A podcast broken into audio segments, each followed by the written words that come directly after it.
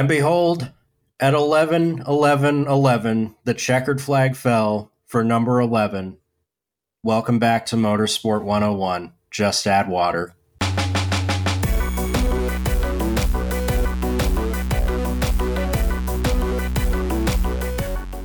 Who knew all we needed to, to actually make Singapore a more boring shit show, arguably, was just, just add water. Hmm, Who knew? Welcome to episode 401 of Motorsport 101. The, the fifth chapter of hundreds starts off with the Singapore Grand Prix.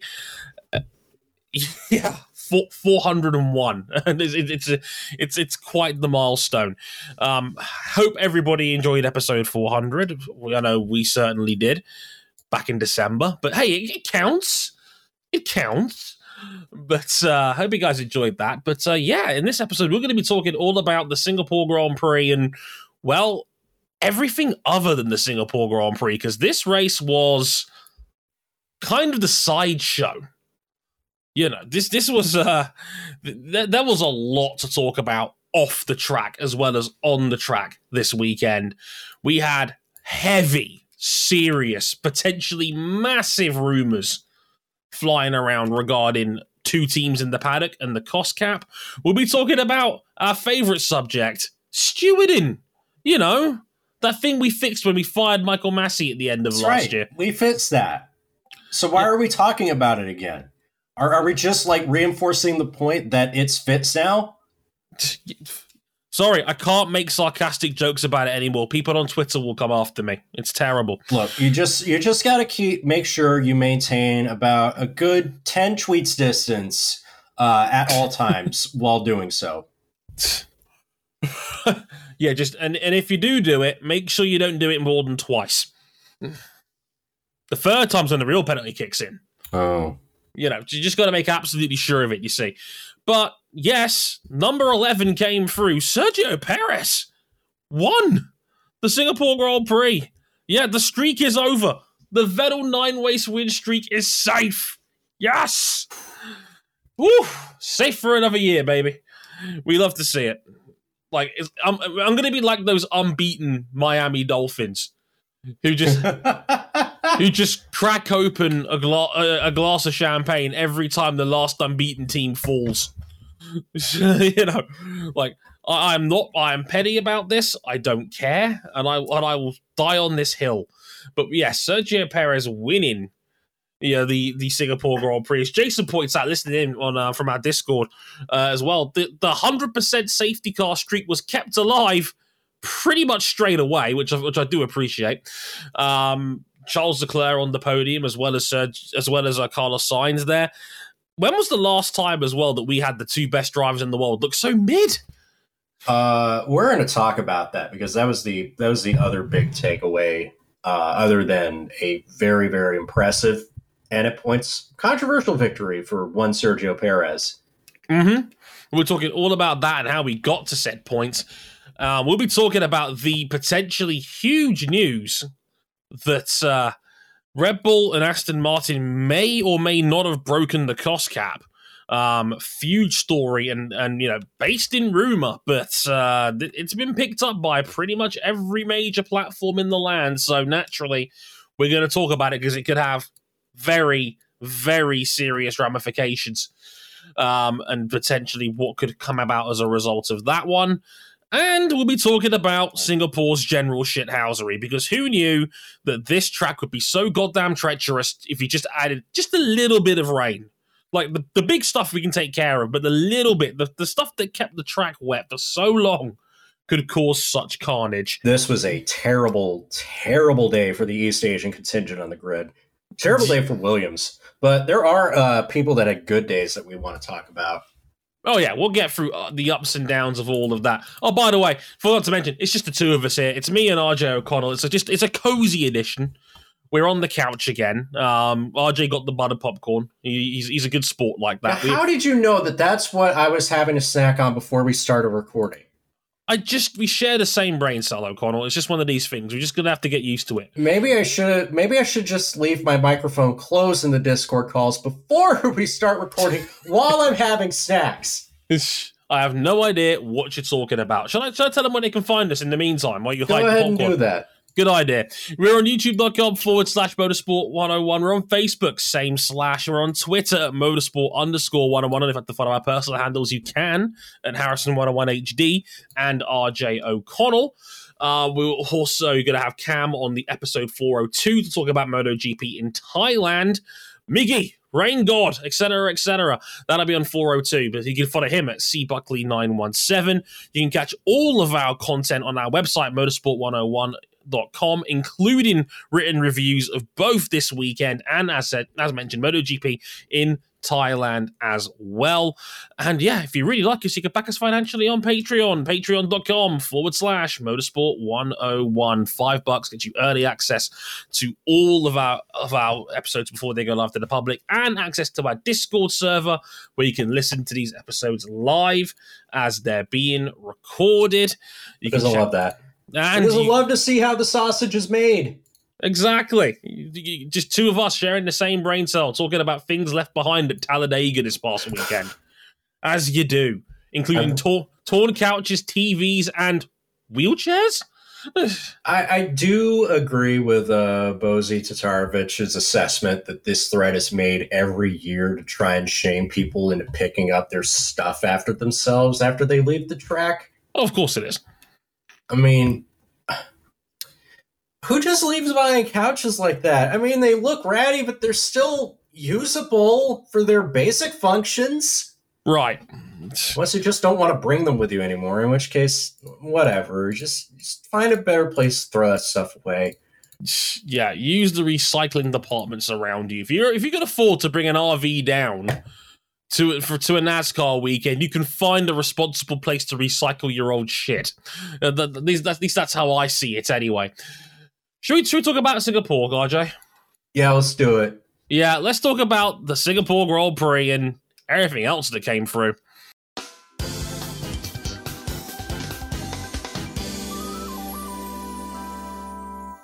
Listen, I'm just so happy that the closest thing that we have to an OG wipeout circuit on the Formula One calendar is is back. I mean, other than Jeddah, but that feels more like a wipeout circuit in the way that it's designed. You know, way too fast and claustrophobic with no runoff whatsoever. Odessa Keys. We, we, we're not here for that. oh, dear. Right. This one really didn't go by the form book.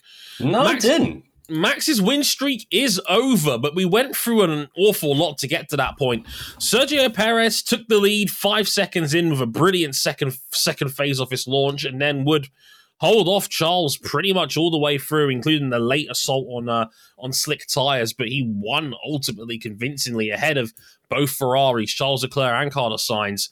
But we didn't actually get the official result until two hours later when Sergio was called to the stewards for three separate counts. Three, count them, um, of three counts of not being within 10 car lengths of the safety car. This was during two of the safety cars we had over the course of the race. I believe one of them was lap 10 and the other one was was back towards the end of the race. Um, and the second safety car, he did it twice, where he was more than 10 car lengths back.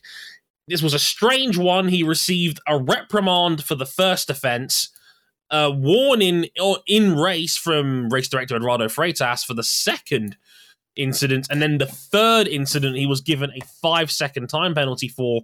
But because he, he went over the line ahead by seven and a half seconds, Perez got to keep the win. Controversial to say the least. Um, so yeah. What did we make of Sergio Perez's win and the stewarding around it, RJ? Um, before we talk about the stewarding, this was also a weird race where we had a it just pissed it down all weekend. We had a delayed start because of thunderstorms. We had a race that went to the time limit because of the incidents. Uh, Mm, and two hours. then yeah, we we hit the two hour limit. Sergio Perez, look, man, I know he's not fighting Max Verstappen like Nico Rosberg used to do with Lewis Hamilton for a while, but he's been holding up his end of the deal for Red Bull Racing this season. I'm tired of it being said that he hasn't been after he signed that new contract. He's he's had some rough patches, but I mean, he's not out here costing Red Bull the constructors championship every single weekend. And this was a race that reminds you that on his day, he is in top top form. Like this was this was arguably the the best drive of his career, and he's had some good ones, like the breakout party in Malaysia 2012 that almost culminated his first win, but it didn't, to that miraculous charge to get that first win and secure with his career on the line. And there there have been some good ones. He's won Monaco, but this one was his best. I think it's fair to say, and hmm. um, I had a look at the. I caught up with some of the post race show. Uh, Counselor Sam Sam Collins broke it down on the telestrator. Some of the some of the instances have been dropping behind the safety car. First and foremost, we need to we need to like explore the buried lead here. That cars are much longer now. Yeah, and, and you know, ten car lengths back then may not be ten car lengths now. Who's to say? I didn't have a huge issue, and I know Lewis Hamilton was none too pleased with how the restarts were going, but he was also just having a really bad day. I didn't see an egregiously huge.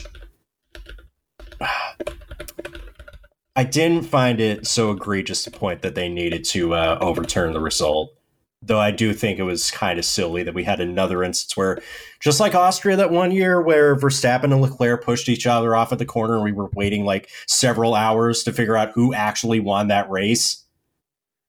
Yeah, that that's never ideal. No, and I know a friend of the, a friend of mine, Jess McFadden, over at uh, the Motorsport Network and Auto Sports Digital Content, said that you know it's we shouldn't have these sorts of stewards meetings where the driver is called in. Look, I I don't think you can go that far with it personally, um, because you need to ask the driver. There could be some mitigating circumstances that could have played a role in what they did. So, like, I don't like the fact this took two hours to come to a decision for. I think that just seemed unnecessary. When the checker flag already waved at like 45 minutes to midnight, everybody's cranky. It's late. Yeah, like we like it, it was one. It was about 1.15 in the morning on Monday morning, Singapore time when they when they released when they had the press release regarding his, his punishment. And look, I've seen people clapped first time with a lot harsher punishment for being more than 10 car. I think Sebastian Vettel got hit with that back in 2010. I think it was Hungary was the year that where he was caught being 10 lengths back and then he got a 5 second time penalty immediately. Um so I don't know how per- I think Perez has had a very lucky escape to essentially commit the same offense three times and only get one five second time penalty. But at the same time, again, he was warned during the race for the second incident. So I guess, I guess they've changed. I mean, Freitas, I guess, has a different view of what to do with that incident compared to what Charlie Whiting was when he was race director. So again, this is another one of those. I don't think there's a straightforward answer to this sort of situation, and it's a shame because it really didn't have a huge effect on this race whatsoever in terms of competitiveness, and ultimately, it annoys me because I think that I think the best man won, and I and I think it would have been a really harsh punishment at the same time as well to give Perez 10, 15 seconds worth of time penalties for it. The best man won. Perez was, you know, was miles better than the Ferraris at the end of the race. So, like, I would have liked to have seen.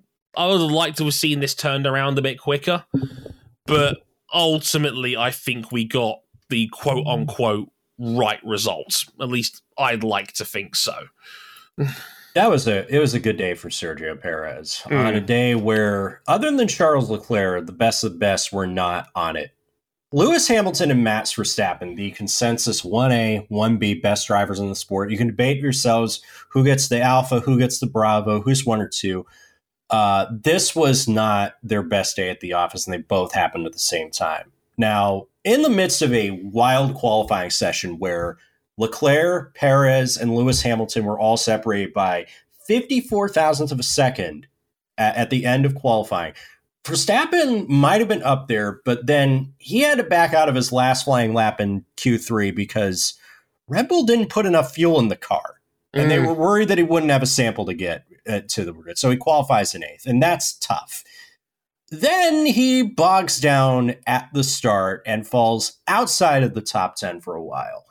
Silverstone isn't really a easy place to pass in, in a lot of places, especially without the assistance of DRS on a damp track but he is able to work his way up the order. And then on one of those safety car restarts caused by the incidents, I believe this was ah the second time Yuki Tsunoda hit the wall. I don't want to talk about it. But after that safety car restart, Verstappen's trying to get past Lando Norris for fourth, and then he locks up, goes down the escape road at turn seven, in a move that he had 30 more minutes to make, mm. and eventually drops to seventh. And then Hamilton, on the other hand, he has this great qualifying effort. He's so close to a shock pole position, given the context of what Mercedes is in 2022.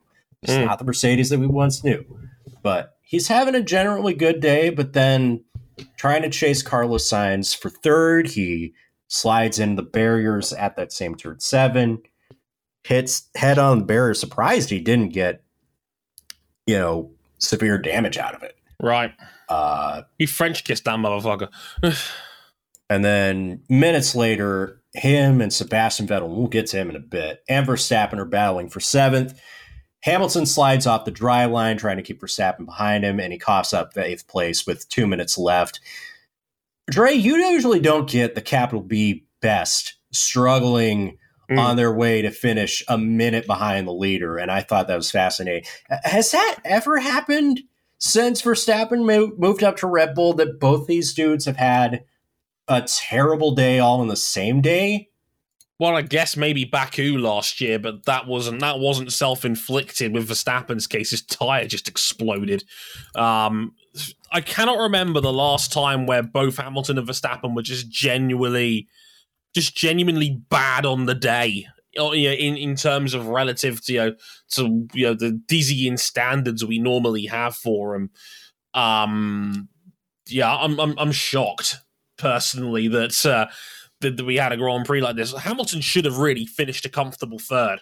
Instead, he ends up ninth and made two critical errors um, over the course of that race, and Verstappen ended up going from you know eighth set down to 13th, back up to 5th again, and then back down to 13th, and then eventually finished pretty much where he started in 7th, um, including a last lap pass for, you know, for 7th place on Sebastian Vettel, which I was devastated about. But uh, it's this was an inherently fascinating race for that reason alone. This was you know, a track where people got desperate to make overtakes because the track was so strange in that it had we had thunderstorm conditions before this race started. The race was delayed by just over an hour um, from the usual time slot because it was torrential downpour. Um, it took them an hour to sweep the water off the track, and even when the cars were going around and was virtually dry in some places. There was just it was still so slippery, and there was no grip. I mean, George Russell tried a slick early on. I think it was about like lap twenty four or so. George Russell, but the drivers who had uh, uncharacteristically bad days. He was oh, yeah. almost nowhere, and then trying to get around Mick Schumacher for position, he ruins both their races. Oh yeah, like just another another guy that had an uncharacteristically bad weekend. And yeah, like he tried a slick early on and could barely stay on the lead lap by the time it was all said and done. We they only swapped because we only had swaps because we got lucky in that Russell was just starting to hit the crossover point, and then we had another safety car. I believe that might have been for Tsunoda putting it in the wall, I think. And yeah, like that led to everybody switching over to slicks. Um, the timing was just perfect on that one, but uh, yeah, it was it was wild. Like Singapore in slippery conditions just brought out the worst in quite a few drivers. We had Nicholas Latifi essentially crunch Zhou Guan Yu into the wall. Oh. We had again, we had like Hamilton and Verstappen both locking up and going in, you know, and going going down the escape road. Another in the wall. Tsunoda put it in the wall.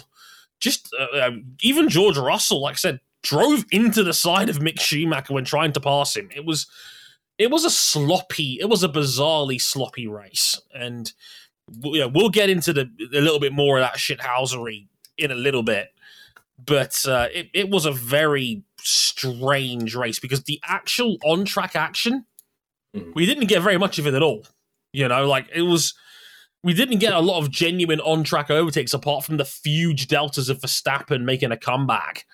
Um, it's it's it's it's wild in that Yeah, sense. usually, like people say, grain is the great equalizer, and uh, well, this race just equalized out to being.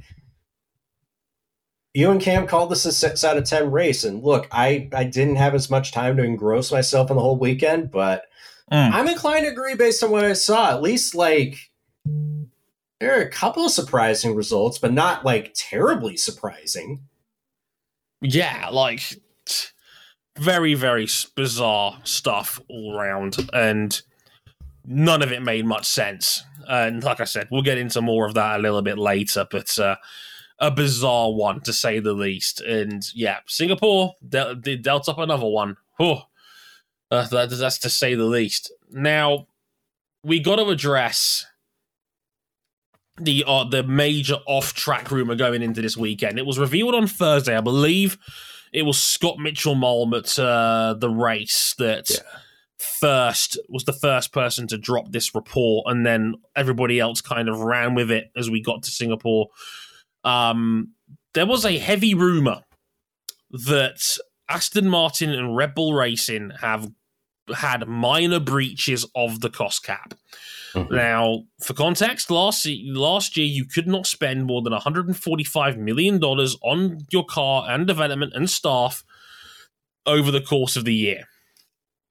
Now, a five percent breach of that would be around seven and a quarter million dollars if my maths is roughly right. Yeah, seven and a quarter U.S. dollars, which in British pounds translates to, well, um, depending on when you listen to this, it could be any one of the numbers. Who, who who's to say? It could be about seven point two five million pounds. I'm, I roughly make that. Um, the way the economy's been going over here, but uh, tough, tough for us out here. But um, you know, luckily for people like RJ, he gets paid in the pound. Um, but good old race fans, everybody. But um, yeah, if this is true that these two teams have had a minor breach, they could be liable for a quite large range of penalties. We could That's be right. talk- we could be talking anything from as low as a formal reprimand. It could be, you know, you know, wind tunnel time being taken away. It could be cash fines. It could be a reduction of their cap for the following year. Um, even points deductions in last year's championship, constructors or drivers. The range is wild and large. And yeah, I've got the article up, and it and it mentions that the financial regulations only specify that a minor breach may be may incur quote a financial penalty and or any minor sporting penalties. It could be anything, and obviously harsher punishments are available to material breaches of more than five percent, including race bans and championship exclusions. Right. Good luck. Good luck making sense of that one, folks. Now, what have you made of the news since then, RJ, and the discussions about it, and what should the appropriate punishment be? there's a there's a lot of times where people just need to acknowledge that they don't know everything and that's fine. And I, i'm still Oh, learning i'm still learning the, the answers to all this myself. But again we should stress it. Even I don't know, and I work for a publication that specializes in Formula One coverage, and I still don't know all the inner workings of that. But uh, Mark Hughes, credit to the folks at the race, we give them a lot of shit sometimes, but you know he did lay out some good, um, likely flashpoints and some likely loopholes. I think the big one is just having having the factory team siphon off resources and push them down to affiliated teams, whether it's Ferrari people going to Alfa Romeo or Haas, whether it's Red Bull people going to AlphaTauri, whether it's Mercedes people going to Aston Martin or Williams or McLaren, something like that. You know, you have people stashed away in America's Cup teams, which don't have motors. Those are sailboats. Sailboat G Sailboat 101 coming soon, by the way. uh, but all we can do right now is speculate until we get a mm. full finding of all of this stuff. Apparently, uh, it'll be in the next two weeks. That's right. So maybe by the time you listen to this, but as it stands, Mattia Binotto and Toto Wolff are entitled to feel like any expenditures, even if they are quote unquote minor by the financial regulations, are worth going to war over because they're going to feel like Red Bull just took advantage and and took a little bit off the top more than what they should have if they feel like they if they play by the rules. And mm. Horner is, of course, entitled to feel like everybody should stop being fixated on how big or how small the lining of his pockets are. Uh, I believe a young Bomani Jones would have uh, described such people as meat peepers early in oh, his yeah. career. You're, uh, stuck, you're stuck with the meat that you got. Quit peeping at the next man's meat. but Dre, I am also fascinated, mortified, of course, to mm. see mm. if they've gone over budget, how much they've gone, and then how hard the hammer comes down. And this is it. I mean, I saw former Red Bull employee turned social media influencer Dan, aka Engine Mode 11, who did six years with that team, talk passionately about how disappointed he would be if it turns out they did break this rule because many of his friends were laid off at Red Bull Racing to fit under this cap. Toto Wolff made that point as well during the course of the of the weekend that yeah we we're using used parts we're not doing things the way we should should do we had to lay off like 40 people to make this work um you know it's this is a big deal like this is not just F1 politics. This is a genuine cataclysmic sort of potential rule break. This is the biggest shakeup to the way this sport's been regulated since I can remember.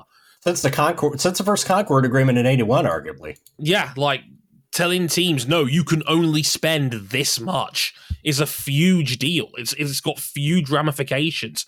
And if Red Bull broke the limit for what this is, then that could have a knock on effect on this year's car, next year's car, etc. Because they're all resources and they all count towards the end product that you have now.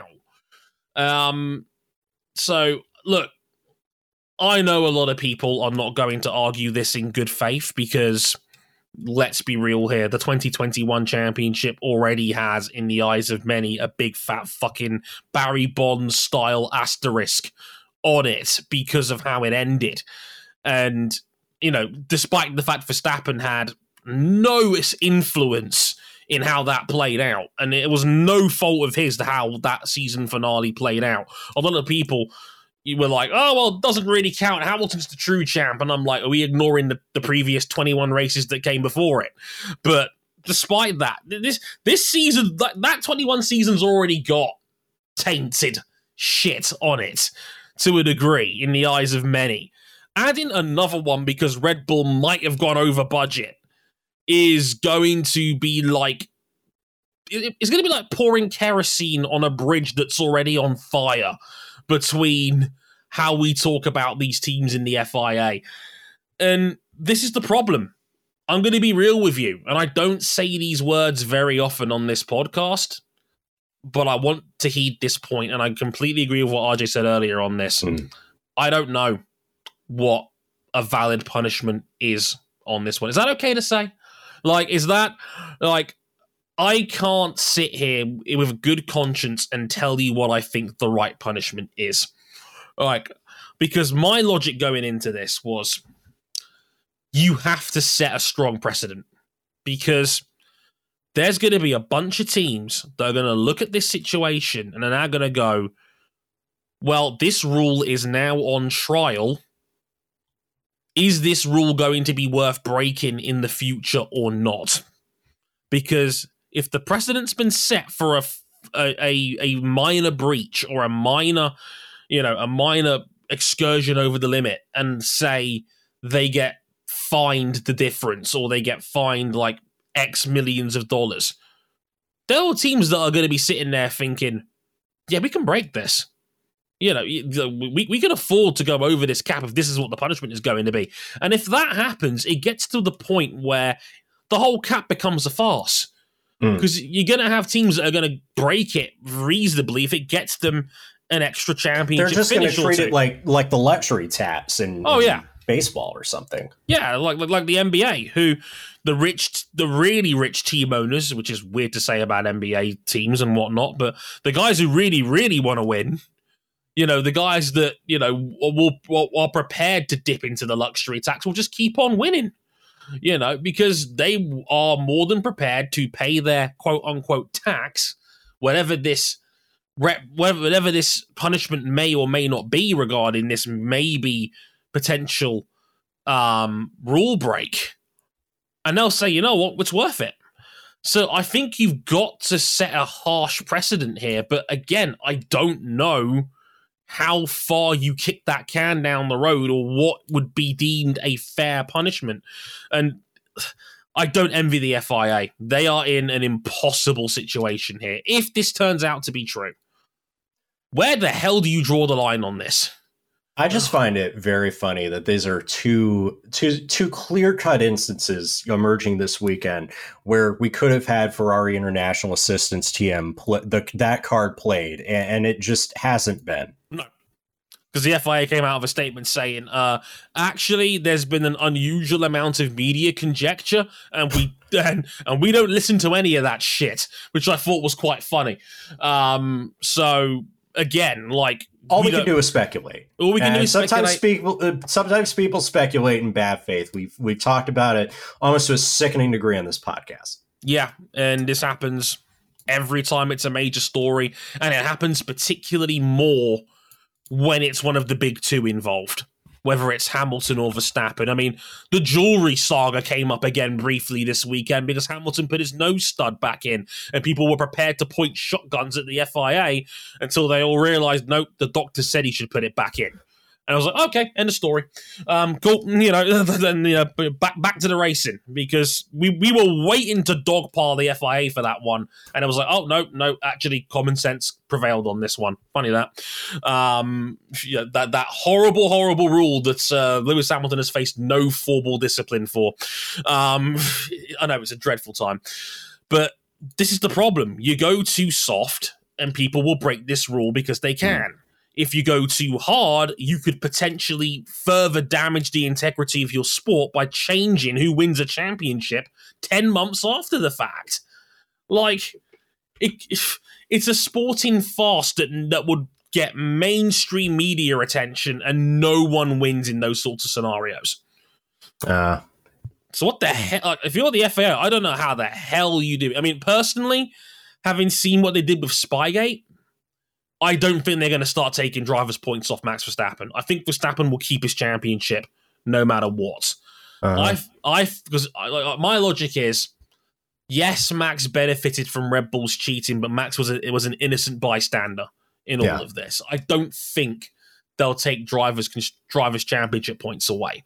It's which, like it's like going back 15 years ago. Like yes, Fernando Alonso benefited immensely from his teammate being told to crash the car, but like also at, at the he's not orchestrating the plan. You can't really just void that win no. as much as some people want to. And he can't just give it to Hamilton either because well, Hamilton didn't win on paper. You know, I, th- I think, as, and I agree with Jason in the chat, if there is going to be a deduction, it'll be the constructors table.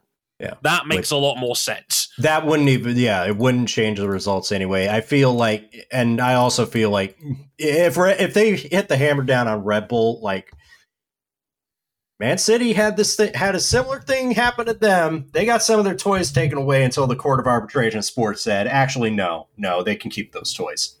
Yeah, they were they were originally going to get Doctor. It was what about ten million quid because they slightly went over financial fair play um, in terms of FIFA and their regulations. So yeah, there is certainly scope for this. And like I said, we're coming to you from a place of innocence. We don't know how this is going to go down, and we don't think we have a a hardened a hardened stance on where I sit on this. Um, I think we should just have to wait and see yeah. how this plays out. Yeah. Um, but one but final, I, but yeah, I will say I would be mm. I would be stunned silent, like the day that Nico Rosberg just suddenly announced his retirement. I would be I would be stunned in a in a paralysis if they took Verstappen's title away like that. Mm. Indeed, I I I think it would be incredibly harsh, and I think it would be I think it would answer. I think it would give us more answers than the or questions and answers, I should say, is the phrase I was looking for there, regarding how this all plays out if that was a thing. But we'll have we'll have to wait and see. We can only hope. Also, one final note: Aston Martin might have broken the cap in a year when they went from fourth to seventh in the constructors. That's hilarious. Aston Martin, who torpedoed the hypercar regulations just to leave, then took their GT racing program with them to go enter F1 and be worse with money than they were without money. Mm. But we're going to turn this around for them. You Aston Martin faithful, I know you're listening out there. Oh, yeah. I know you're about to reach for that button and hit nets, but we're going to talk about some of our favorite acts of shit, shithousery in this race. And Aston Martin, you know, as funny as the prospect is of them going over budget to get worse, let's give them their due credit for maximizing the weekend. Lance Stroll finished sixth. Oh, yeah. Sebastian Vettel finished eighth, and it could have been seventh all the way until the clock hit zero before the checkered flag when hmm. Verstappen mm. got past him on the last lap. That's tough, but you know, that's something. I mean, Vettel had a great start. He went from 14th on the grid to 8th on the first lap. And Stroll also got his best finish since uh, this team became Aston Martin last year. And my question is, why can't they be like this every weekend? I don't know, RJ, honestly. Like, this was arguably their best weekend of the season. In fact, it probably is their best weekend of the season. Like, Vettel got an incredible start. I think he gained five spots off the line um, and that got him into play. Stroll had probably his best race for Aston Martin. Um, maybe not quite the best since he's been a part of that team, but certainly since he's been driving in green.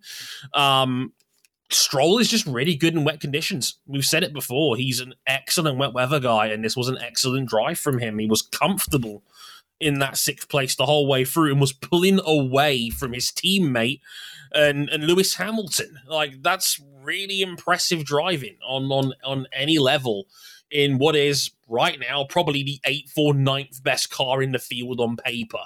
Like that is um, you know, that's yeah, you know, that's that's a really, really impressive bit of driving.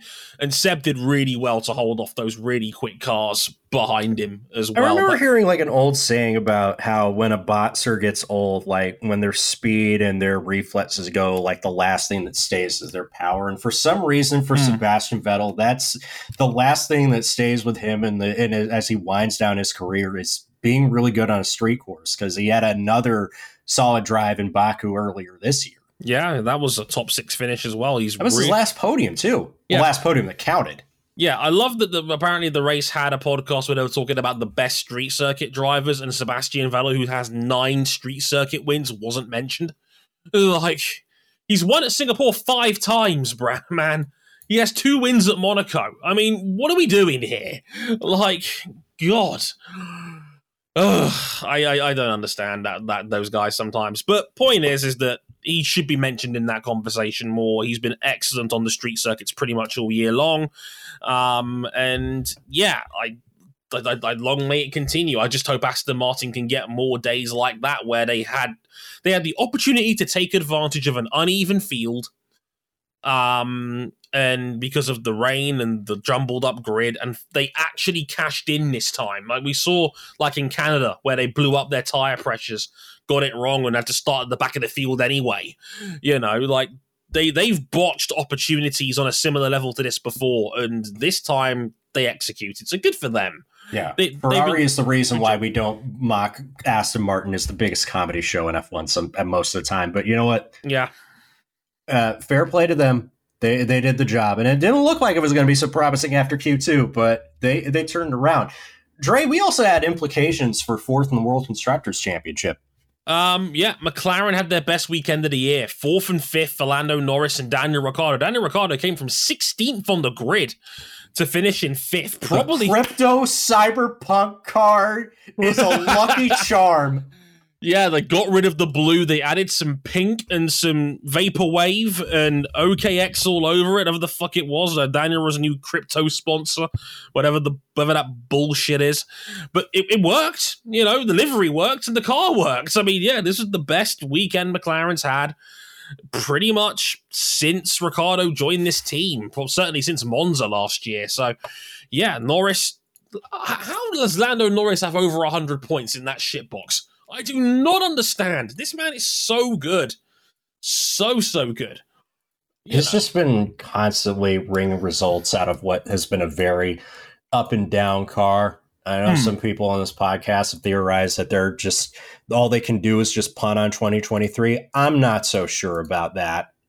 Yeah. But Daniel Ricciardo needed this. And look, I know there's a lot of people who are wishing that Daniel Ricciardo could get more out of this, but this was a this was another reminder that he's still got some of it.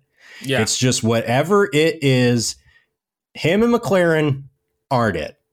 No. At, at most weekends, and that's that's fine. But it's good that he got back on the form, and boy, they they need it because they need to pick up points on uh, Alpine, who were looking good. Fernando Alonso was on provisional pole for a hot second. This could have been mm. their race in the bag, and both their cars broke down. Did you see Esteban Ocon walking through the subway, taking the subway back to his garage? Look, I'm telling you, he is Formula One's most blue collar, collar driver. Nobody is too good for public transit. He, he is Mr. Working Class. I love Esteban Ocon. I love that we've now got a montage of drivers in really weird scenarios in their full race suits, like Sergio Perez going back through the Canadian undergrowth, Lewis Hamilton going through the quarry at Spa, and now Esteban Ocon is out here taking the subway back to the garage. Um, what a time to be alive. I mean, Ocon had a horrible weekend. He qualified down in 17th and then was coming up through the field, and then his engine literally explodes. Like, the whole thing, it was a classic V10 era blowout. I mean, holy shit. The whole thing went up in smoke. And yeah, spectacular, uh, as we say, Kerbal Wellenlager in terms of just a huge goddamn blow up. Um, horrible for him. And Alonso in his 350th Grand Prix this weekend. Uh, the first he set the record. Yeah, the, he's the first. Um, he's, he's the first uh, Formula One driver to ever have 350 starts, and yeah, the the whole thing again went up in smoke. Like Alonso said today that he reckons he's left 60 points on the table purely through reliability, and I can't argue with him, really. He's had wretched luck the entire season, and their reliability is the only thing that's stopping Alpine from completely shutting down this fight for fourth. Yeah. They, they're letting them back in with this bullshit. So. If it wasn't for these Fabergé power plants, uh, they'd be fourth by a mile and they'd have more customer teams. Pretty much. It's tragic.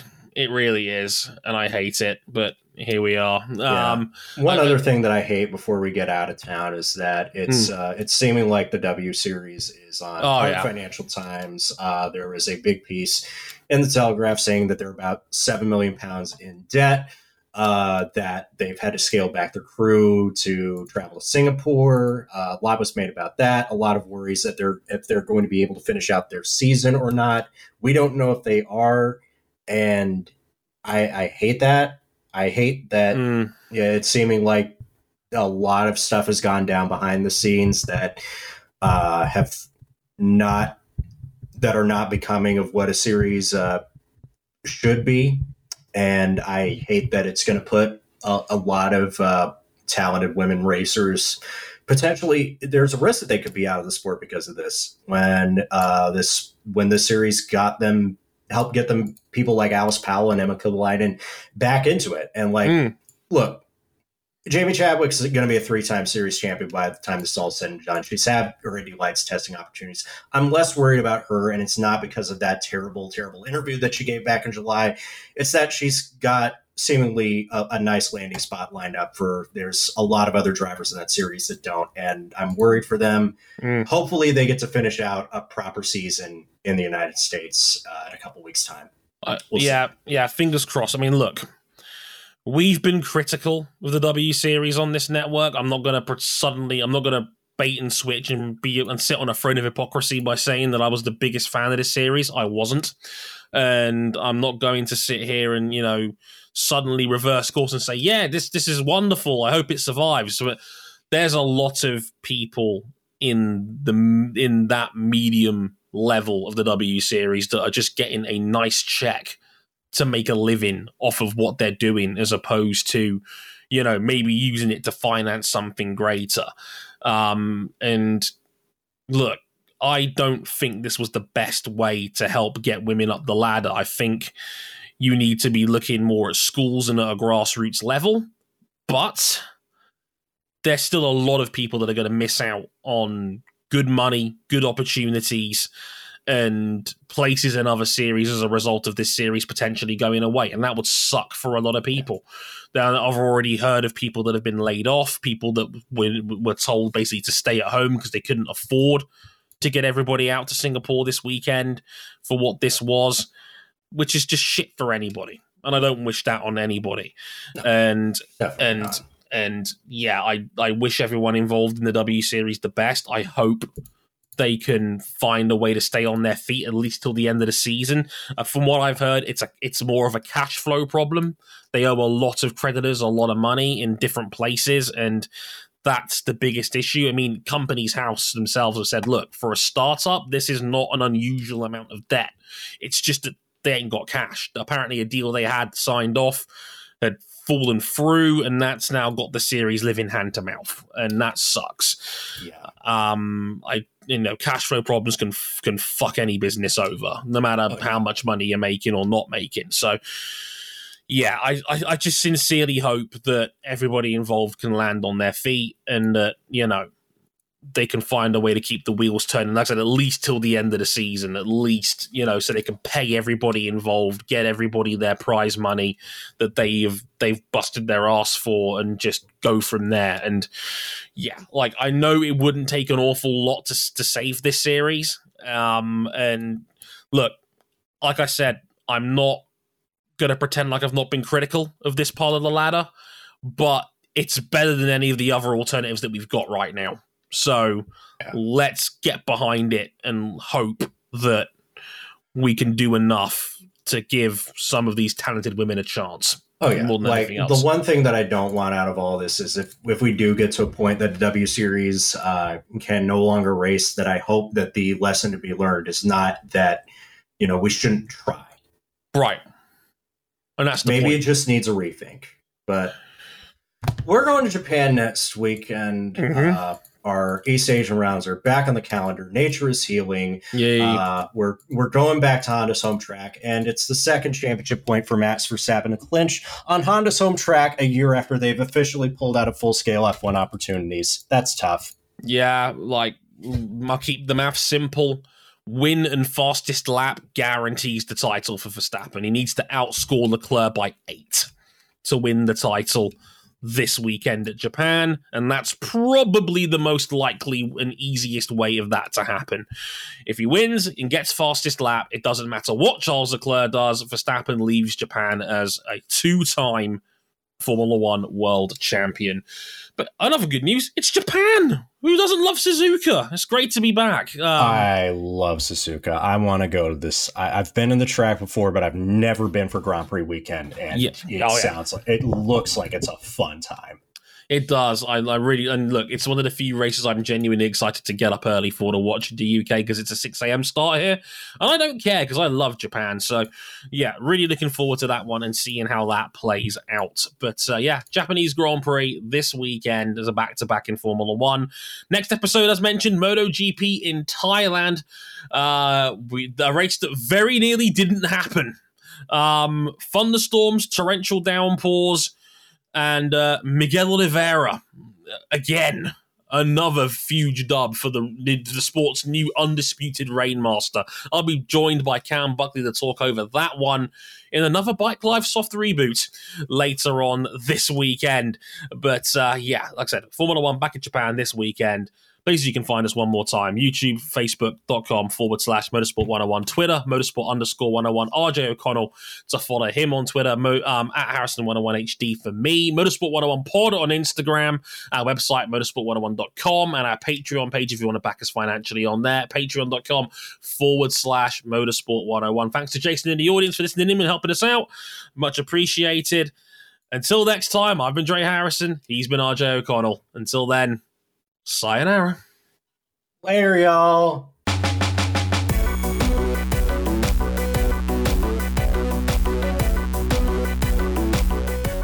My God, we haven't got a post-credit joke for once. What happened? I uh, it got lost in, in shipping somewhere. Maybe it's stuck in the Suez Canal again. Who knows? Oh, not again.